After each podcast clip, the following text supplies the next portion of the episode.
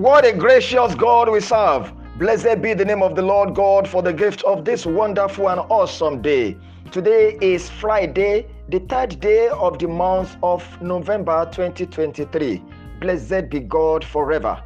And friends, today I bless you. I bless you in the name of Jesus. I bless your spirit, your soul, and your body. I make a decree concerning you today that no negativity will happen to you today. No negative situation will rule over your life today in the name of Jesus. God will favor you today. God will answer your prayers today. Every of your good thoughts and desires, the Lord will bring to pass in the name of Jesus Christ. God will send help to you today. You will not be stranded today. Wherever you turn to, God's presence will be with you, and it shall be well with you. Over that situation, I decree that you will have testimonies today.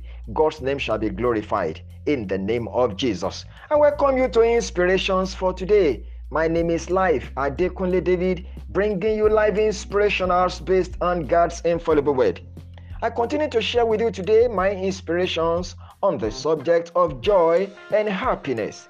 And here are the inspirations for the day. 1. When you experience pains or sadness, as we all sometimes do not despair, friend. Hold unto God in faith. Joy comes. 2. Praises or melody making are expressions of joy. They are catalysts of joy. Make melodies always. 3. Joy is a mystery the world cannot understand. Even in persecution, joy fills the believer's hearts. Are you a believer? Inspiration for the final inspiration for the day. There is such a thing called joy of harvest. Only sowers can know or experience this joy. Are you a sower? In anticipation of the joy of harvest, keep sowing, even if you must sow in tears.